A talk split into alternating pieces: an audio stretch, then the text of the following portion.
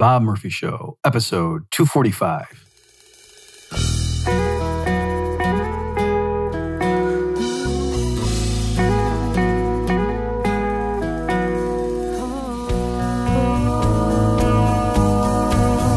There's a tidal wave coming. What you gonna do? Get ready for another episode of The Bob Murphy Show, the podcast promoting free markets, free minds, and grateful souls. It's your source for commentary and interviews conducted by a Christian and economist. Now here's your host, Bob Murphy.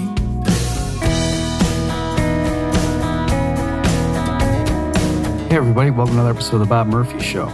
Today I wanted to spend some time on Larry Summers' recent remarks where he was explaining that we're going to need high unemployment in order to get inflation down.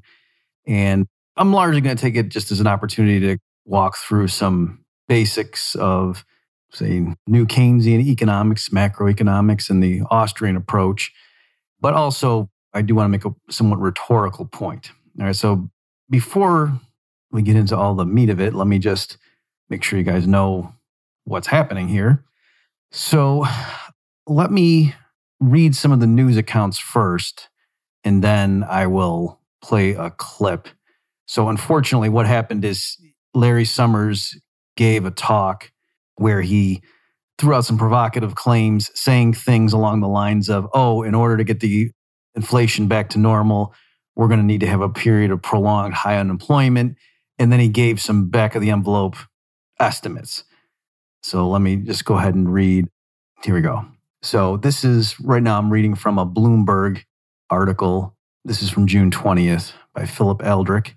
Former Treasury Secretary Lawrence Summers said the U.S. jobless rate would need to rise above 5% for a sustained period in order to curb inflation that's running at the hottest pace in 4 decades. Quote, we need 5 years of unemployment above 5% to contain inflation. In other words, we need 2 years of 7.5% unemployment, or 5 years of 6% unemployment, or 1 year of 10% unemployment, says Summers in a speech in London Monday. There are numbers that are remarkably discouraging relative to the Federal Reserve view. All right, I think there's some typos in here. This was like an article that got dashed out. Okay, so in case that wasn't clear, what he's getting at is like there's a sense in which we need an excess 5%. So it seems he's implicitly assuming that the baseline unemployment rate is 5%. That's consistent with long-run what he would call price neutrality, but which really means CPI rising at 2%, and perhaps even the personal consumption expenditure. That's the metric that the Fed uses, rather than the raw CPI itself, or the headline CPI, I should say. So what he's saying is, if we think like the baseline sort of long-run natural unemployment rate, and I'll talk more about what that means in a minute, is 5%, well then he's saying we need like an excess 5 points in order to break the back of what he would call inflation, or Austrians would tend to call price inflation. All right, so that's why if you just had 1 year of it being 10%, so that's where you get the 5 excess points in there, right? Because 10 is 5 higher than 5 for 1 year. Or he said you could have 5 years of 6% unemployment, right? So 6% is 1 point above, you know, the baseline 5. And so you would need that for 5 years in order to accumulate, you know, the excess 5 point years. Like if the dimension is the point of unemployment, percentage point of unemployment, and you know, with an extra, with a year in the dimension, then there's that. Or 2 years of 7.5% unemployment. So don't worry, this is the last one I'll spell out just in case some of you are driving in heavy traffic and can't really focus. All right, so 7.5% unemployment is 2.5 points above 5%. So if you had that for 2 years in a row, then you would accumulate a total of 5 excess points. Okay, so that's what he was claiming. So now when he said that, people just absolutely flipped. Well, actually, let me go ahead and I'll play you a clip. So again, I could not nail down, I don't even know a video exists of him saying what I just quoted to you. That's what he said in this speech. And I guess it was in London, according to that Bloomberg story. But he's been saying similar things. So I do have the following clip. So let's go ahead and listen to Larry Summers making a similar point, but not in the exact same words and with those metrics. Is a recession, a mild one, necessary in order to tame inflation? Can inflation at this point be tamed without triggering a recession? I don't think there are historical precedents for inflation at the rate we now have it coming down to the target the Fed has set of 2% without a recession. I think all the precedents point towards a recession, Chuck. There's always a first time for everything, and I don't want ever to make forecasts with certainty. But if you look at a whole range of indicators, if you look at what's happened in markets, if you look at the relative levels of interest rates of different durations, if you look at surveys of consumer expectations, and if you look at the simple fact that what drives inflation is supply and demand. Supply doesn't change that fast. And so mostly what you need to do to reduce inflation is reduce demand. And that is a very hard process to control. And so it usually leads to a recession. All of that tells me that while I wouldn't presume to be able to judge the timing, the dominant probability would be that by the end of next year, we would be seeing a recession in the American economy. Okay. So I've read to you what he said, explained it a little bit, and then I just played for you that clip, so now you heard it in his own words. So let's just spend some time unpacking all this. So as you can imagine, and maybe some of you saw this when it happened, when Summers came out and said that, a lot of people on the right absolutely flipped out, calling him a Keynesian criminal and all this stuff. And, oh my gosh, you know, you nut jobs, you create inflation by having the Fed print up a bunch of money, and then your solution to it is to have, you know, workers suffer unemployment, you know, that kind of stuff. Don't get me wrong, that's largely true, but I think it's possibly a bit unfair to Summers in this case, because what's interesting is, and maybe this was just partly because of the timing and why it struck me, is right when Summers came out and said this, Jeff Deist and I had recently released a, or maybe we recorded it and wasn't yet out, but it was right around this time where we had done an episode on the Human Action Podcast talking about, you know, the prospects for the U.S. economy. I also, right around this time, you know, had recorded something with Carlos Lara in the Lara Murphy Report, the podcast I do with him, where we were saying we thought a recession was likely. So, you know, it's pretty standard for Austrian types to say after there's been an unsustainable boom that, hey, at this point, folks, a crash is inevitable. It's already baked into the cake. Don't believe these Keynesian soothsayers who think they're going to fine tune and give us a soft landing. No, they're not. The problem's already done. Like, in other words, the problem with a recession, according to the Austrians, isn't that, oh no, there's inadequate demand because of the fools in the private sector get squeamish and, oh, I want to save money because there's a bad economy and I'm uncertain, not realizing that they're being selfish and they're just, it's a self-fulfilling prophecy. If we could just get people to spend, I don't even care what they spend it on. If they just, you know, if the government paid people to dig holes and paid other people to fill them back up, that would be fine. And that's not a straw man. Keynes literally said that, by the way. Then that's all you need. You know, there's no need for a recession. You just need spending to be enough. And unfortunately, the way people are and animal spirits and blah, blah, blah, that sometimes the private sector gets caught in a rut and there's not enough spending to support full employment. And that's when you need the government to come in. If the central bank has already slashed interest rates to zero, well, it can't slash anymore, or at least that's what people used to think. And then that's why you need the government to come in and run a big budget deficit and spend more than it takes in to add to aggregate demand.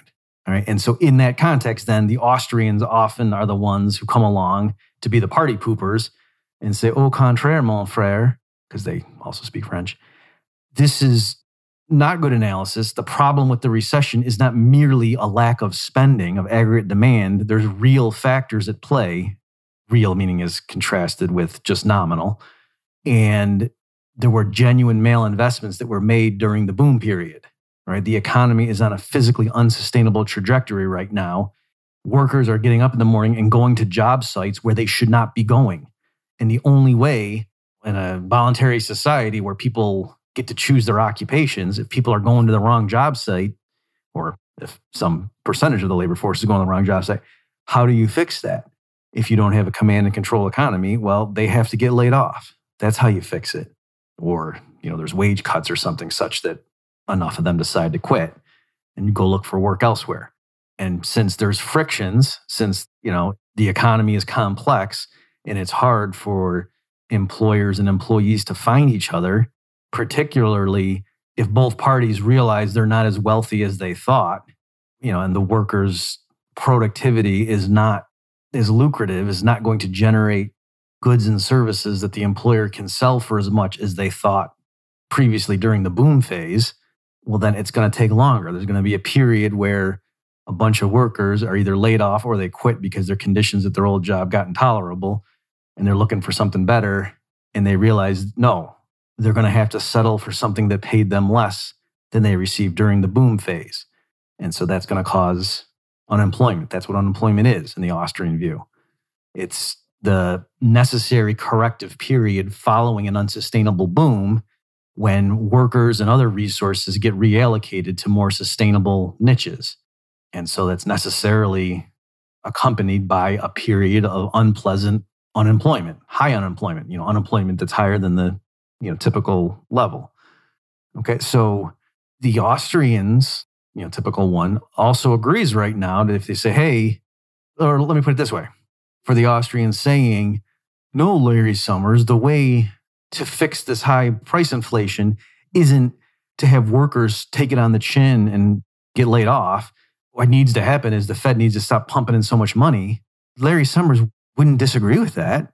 I mean, he's got a different framework, don't get me wrong, but that is implied in his framework. He would say, well, yeah, right. What I think should happen as a good Keynesian is the Fed needs to raise interest rates. It needs to tighten. And then if you pushed him and said, well, how is the Fed going to do that? Do they just say, I, the Grand Wizard of Oz, command interest rates to rise? He would say, well, no, they would, I guess, slow their asset purchases. And now in this regime, it's a little more complicated because they could increase the amount that they're paying on reserves. Okay, but old school textbook, how does the Fed raise interest rates? It stops pumping in so much money. Or even, you know, if it really needs to jack up rates, it sells off some of its assets to suck money out of the system. Okay, so again, even though the emphasis is different, so don't misunderstand me. I'm not claiming that Larry Summers is a crypto-Austrian, and his framework is wrong, and it's certainly not useful. So he is thinking in terms of cause and effect that, oh, high unemployment goes hand in hand with like shrinking aggregate demand, and then that's what you need to cool off this overheating economy and things like that. So I agree that, you know, his framework is not very useful and the Austrian approach is better, but I'm saying in terms of the cause and effect, if the Austrians say, what if you want to bring down price inflation, what needs to happen is the Fed needs to tighten. That will, other things equal, tend to make interest rates, at least short-term interest rates, go up. That will cause businesses to lay off some workers, or cause some businesses to lay off some workers, and it will cause everybody to revise downward their expectations of future wealth and income. And then that will lead to a period of higher than normal unemployment. I think Larry Summers and the typical Austrian economist would agree with all those steps in the argument of what's going to happen. Okay, so not only do I think Larry Summers is right in saying his numbers and that stuff might not be right, but in terms of the general proposition, hey, folks, the only way we're going to bring down price inflation is if workers see a bad labor market for a couple of years here. I think that that's correct. It's unavoidable. And so not only do I think that what he's saying is true, I actually think he's being courageous for saying it. Okay, so now here, I don't know all the ins and outs. In other words, I don't know if necessarily he's being brave in saying that, or this is just him sort of throwing elbows against a clique that he wasn't a part of. All right, so that's the part I'm not sure of, just because I don't know enough of the coalitions among these power elites. All right, so Larry Summers is definitely, you know, in with, or at least rubbing shoulders with the lizard people, if you want to use that kind of terminology. All right, so don't misunderstand me, but what I'm getting at is he has been, Larry Summers was warning about price inflation at least for a year. He was saying, hey, the central bank is, you know, maybe it was necessary because of the pandemic, blah, blah, blah. But just to warn everybody, price inflation is going to be worse than a lot of people are thinking, certainly what the people at the Fed are saying. And Summers even, I don't know if debate is the right word, but he was like on a panel or something with Krugman, I believe in the beginning of 2021. I'll see. Hang on. Let me jot a note to myself. If that is in fact correct, I'll link to it in the show notes page. Again, so go to bobmurphyshow.com/245 for all this stuff. Where Krugman was saying everything's fine. You know, there was a temporary spike in prices because of the supply chain issues and stuff. But hey, now that we're getting back to normal after the, thank goodness Biden's in charge and we've got a sensible person at the White House and things will go back to normal. Don't worry about these right-wing nut jobs warning about price inflation. Right? That was Krugman's take. And Summers was saying the opposite. He was saying, no, I think there's some structural issues here and we're in for a rocky road ahead. So he was saying that early 2021. And so now the context of this is Summers is warning people, don't believe the Fed when they're telling you we're going to have a soft landing. He's saying, no, we won't. They're not going to be able to bring price inflation down smoothly. What's going to have to happen is a bunch of people are going to get thrown out of work in order to get this inflation genie back in the bottle. All right, so he's telling the hard truth and warning the American people that the people in power right now are either lying to you or they're fooling themselves. But in any event, what they're telling you is not true. Okay, so again, whether Summers is to be congratulated for speaking truth to power, because he's obviously getting a bunch of pushback for this, not just from Austrians, but a lot of people don't like hearing that. So he's being too pessimistic and whatever, or they're bringing up, he's said some other politically incorrect things over the years. So a lot of people on the left were bringing up all that stuff about, oh yeah, this is the same guy that said such and such. So he's not winning any popularity contest by taking this position. So it's a two-pronged thing. If he's number one, saying what I think is basically correct, and number two, possibly getting smacked by Krugman and others for it, maybe we shouldn't hate his guts over the whole episode. All right, so there's that. Let me now just spend a little bit of time explaining some of these concepts. So I'll just talk about the natural unemployment rate and then the Phillips curve. And then I think that's a good spot to wrap up.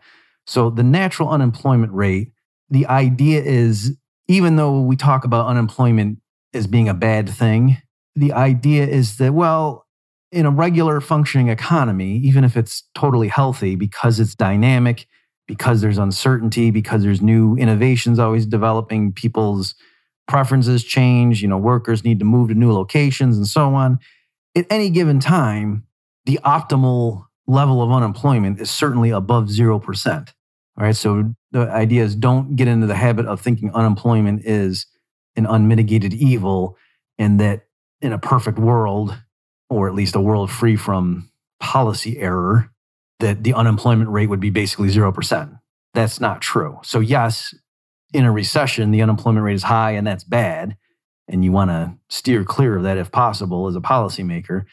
But so the logic goes, don't think that what you should try to target therefore is 0% unemployment. That's not correct.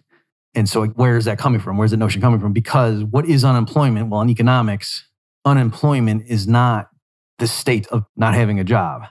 That's a necessary but insufficient condition. You also have to be looking for work. All right. So when somebody retires and they're 80 years old and they just go to the golf course 3 times a week, even though they're not employed, they're also not unemployed, economically speaking.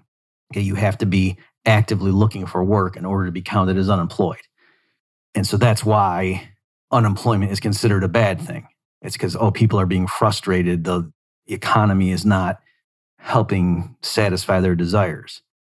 Another little quirk, let me just mention, some of the standard definitions for unemployment really don't quite work. So some people might say, if someone's willing to work at given wages but can't find work, then, the person's unemployed.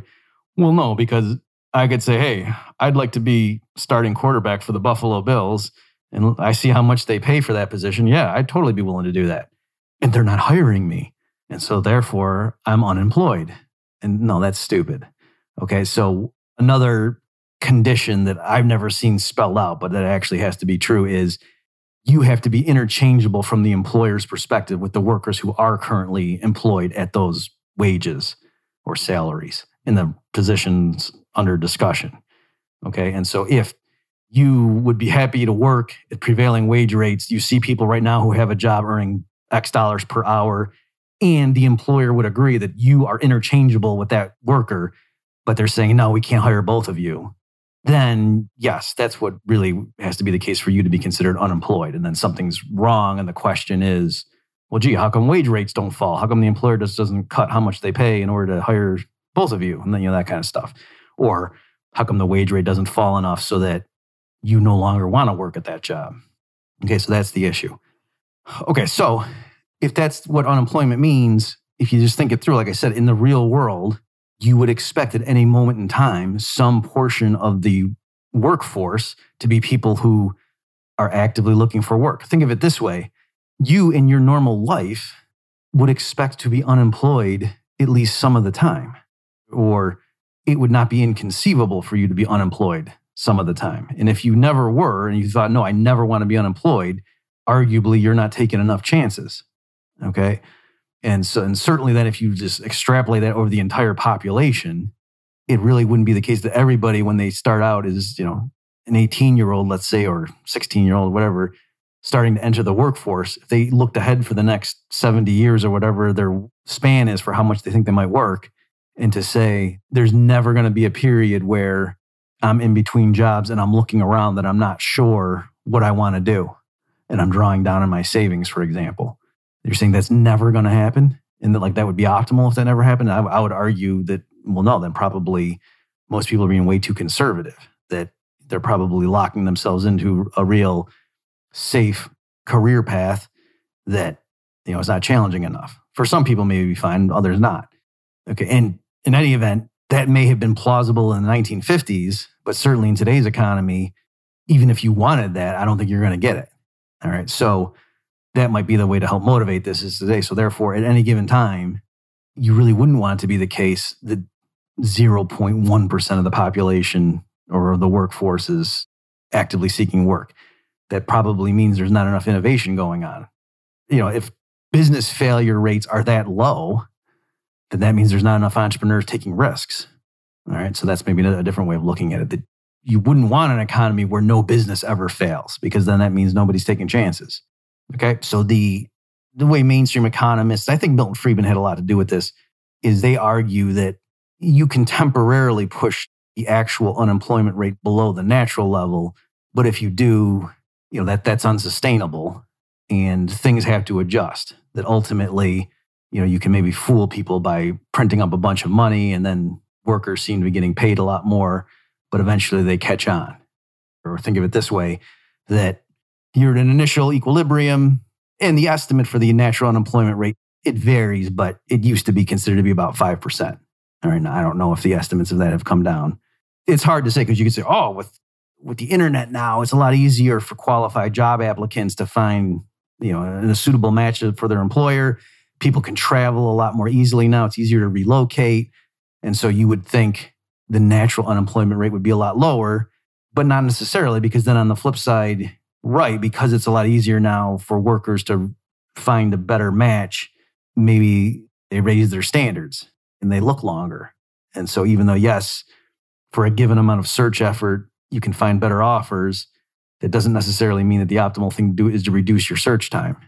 It might just mean you still search, or maybe you search longer because you can afford to, because now once you do find the place that, you know, that hits, you're getting paid a lot more. And so you're willing to burn your savings for a bit longer to search a little bit more, because on the margin, searching for an extra month could be very lucrative.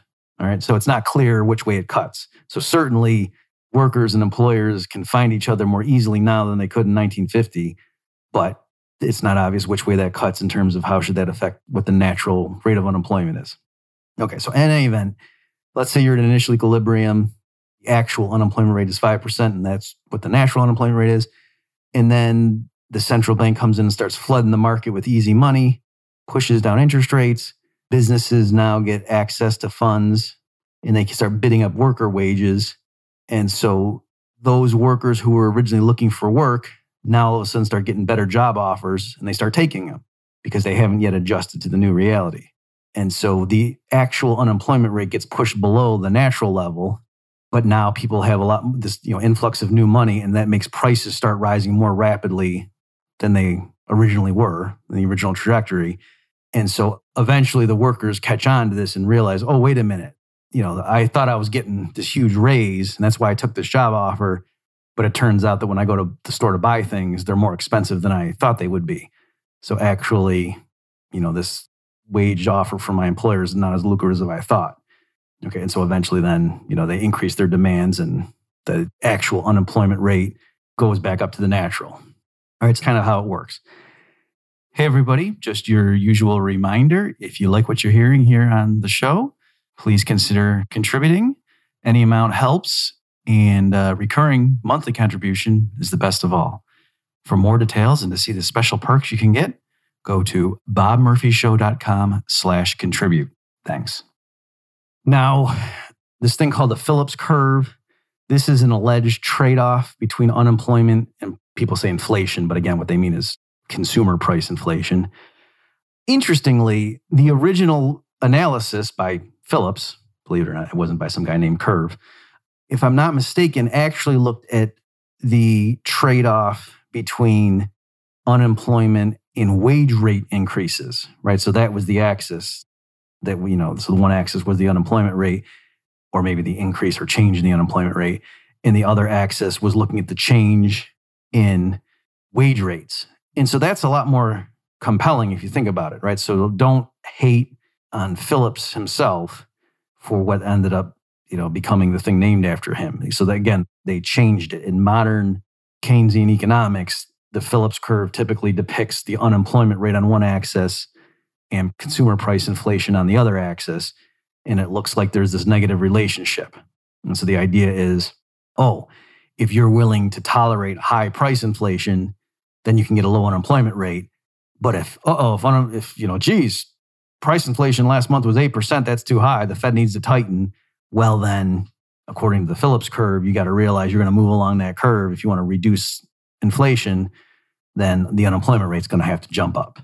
And that's, you know, you're just tracing along that curve. That's the idea. So I'm saying that was an adaptation. The original analysis from Phillips was saying, if you want to lower the unemployment rate, then wages have to increase faster. And so that's not obviously wrong. Like that's, you know, it's kind of like saying if you want people to buy more apples, the price of apples has to go down, or vice versa. Or rather, if you want people to supply more apples, then the price of apples has to go up. Okay. The last thing I want to mention is, you know, so what's the problem with the Phillips curve analysis? So here, and this was a famous episode in economics, there was supposed to be this trade-off between inflation and unemployment. And again, with this, you've heard me going back and forth a little bit. The way mainstream economists talk about it, they used to just say inflation. But really what they mean is consumer price inflation. They don't mean the increase in money, which Austrians, a lot of times, that's what they mean by inflation. And they don't even just mean rises in prices, because if the stock market goes up 30%, people usually don't complain about inflation, even though that's a huge increase in certain prices, right? So when the mainstream just says the word inflation nowadays, typically what they mean is some version of consumer price inflation. Okay, so there's this ostensible or alleged trade-off between the unemployment rate and price inflation, consumer price inflation. That's what the Phillips curve nowadays represents. And so the idea was, oh, you can either have a booming economy with low unemployment, you know, things seem good, the labor market's tight, but on the flip side, you have to be willing to tolerate high inflation. Or if you want to break the back of inflation and have low inflation, you can certainly do that, but then realize you're going to have a weak economy and high unemployment and, you know, and a slack labor market. And that's what the Keynesian macroeconomist fine-tuners thought the menu of options was, like in the 50s and 60s. And then that all went out the window in the 70s when we had stagflation, when we had high unemployment rates and high price inflation. That was supposed to be impossible. And so the people like Milton Friedman and Robert Lucas gained a lot of professional accolades in this period because they had predicted that would happen. They warned that, hey, you Keynesians in the 1950s and 60s, eventually workers are going to catch on to this, you know, similar to the process I described a few minutes ago. And yeah, if you pump in a bunch of money, what's that going to do? That will temporarily cause unemployment to go down, but it's because the workers are being fooled. And so, yeah, you can goose the numbers for a bit and get unemployment to drop somewhat at the expense of high price inflation, but that's not a long-run thing. Eventually, the unemployment rate will rise back to the natural level. And so, you know, you're just gaining a year or two of good times, but at the expense of then ruining the public's, you know, inflation expectations. And then once workers adjust, you have a worse menu. So it's not set. And so yes, in the short run, there is this trade-off between unemployment and inflation. Again, I mean consumer price inflation. But the curve itself moves over time. And it's actually not that hard to read Robert Lucas in his Nobel Prize paper.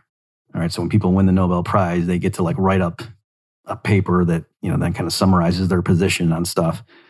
So I'll put that in the show notes page. Again, it's bobmurphyshow.com/245. It's pretty readable and it's interesting. He gives some of the history and, you know, talks about how David Hume anticipated a lot of stuff because it has to do with, we know in the long run, money's neutral, right? Like doubling the money supply, that doesn't make the economy wealthier. That doesn't make us all richer. It just basically doubles prices. I'm leaving out some stuff, but in the long run, doubling the quantity of money really just doubles prices. It doesn't make us wealthier. But in the short run, it does seem to have a major impact that monetary policy does seem to be able to affect the business cycle. So how is that? And so Robert Lucas talks about that and, you know, the advances they made since Hume and so on. And that's the stuff he won the Nobel Prize for with his rational expectations approach. So Lucas built a model where you could get monetary policy causing a business cycle, even though everybody was rational and the workers were not fooled by prices or fooled by inflation or money. They didn't suffer from what's called money illusion. And so that was what Lucas did there. And that's what led to what's called real business cycle theory, if you're curious. But anyway, his essay is surprisingly readable because Lucas, if you don't know, he's a very technical economist. Like he has like a, with his co-author Stokey, has a book on dynamic math and how you solve problems. It's a very technical book, but it's a typical in grad economics programs, and it's a very mathematical book. All right, so, but this Nobel lecture is surprisingly accessible to the layperson. And one of the things he has in it is 6 different charts. And so he shows it's US data with the inflation rate on the y-axis and the unemployment rate on the x-axis, and it's annual data. So if you look at the period from 1950 to 1994, the scatter plot of that, there doesn't seem to be any pattern. It's just all over the place. It's like a cloud. But then if you break it down decade by decade, then you're seeing, you know, subsets of that cloud, and it does look like negatively sloped lines. I mean, it's not a perfectly straight line, but there's definitely a linear pattern there if you break it down decade by decade. But what happens is the axis shifts, right? So each of those subpanels, if you look closely at the axes, you can see that the numbers change. And that's why when you put them all together on one big chart, or I should say one chart that has the entire data set for the whole 44 years, it just looks like a cloud with no line. So what Lucas is saying is what happens is once workers have expectations about what inflation is going to be the next few years, then yes, there's a short-term trade-off. And so if inflation ends up being lower than what they thought, the unemployment rate's higher. And if inflation ends up being higher than what they anticipated, then the unemployment rate's lower. But once they adjust to the new baseline, you know, things go back. The actual unemployment rate tends towards the natural rate. Okay, so put it in other words, let's say originally you have a situation where the unemployment rate's 8% and inflation is 2%, and the Keynesian comes along and says, well, if you want to bring that unemployment rate down from 8%, because that's unacceptable, you can do it, but we're going to get high unemployment or high inflation. So they pump in a bunch of money. The unemployment rate drops from 8% down to 4%, but the CPI inflation rate jumps from 2% to 6%. But then that's not sustainable. It's not that if you're just willing to have 6% price inflation forever, the unemployment rate stays at 4%. So I think the number I said. No, over time, the unemployment rate rises back to 5%, and then you're stuck at 6% price inflation. And so then if you want to say, no, I don't want it to be 5%, I want it to be 4% still, then you'd have to tolerate price inflation of being whatever, 7% in order to knock it down to 4%, the unemployment rate down to 4%. And then people adjust. And so you get caught in this vicious spiral where over time, it takes higher and higher rates of price inflation to maintain a desired level of unemployment if it's lower than the natural rate. Okay. And so what that means is, yeah, there's a sense in which the Phillips curve exists in the short run, but it moves around based on what's happening. Okay, so I think that's a good spot to wrap. Thank you for your attention, folks. And I will try to pump out some more episodes in the near future, but I am about to go out of town I'll try to get one more in the can before I get on that big bird in the sky. Catch you next time, folks. You've just experienced another episode of The Bob Murphy Show, the podcast promoting free markets, free minds, and grateful souls. For more information and to subscribe to this podcast, visit bobmurphyshow.com.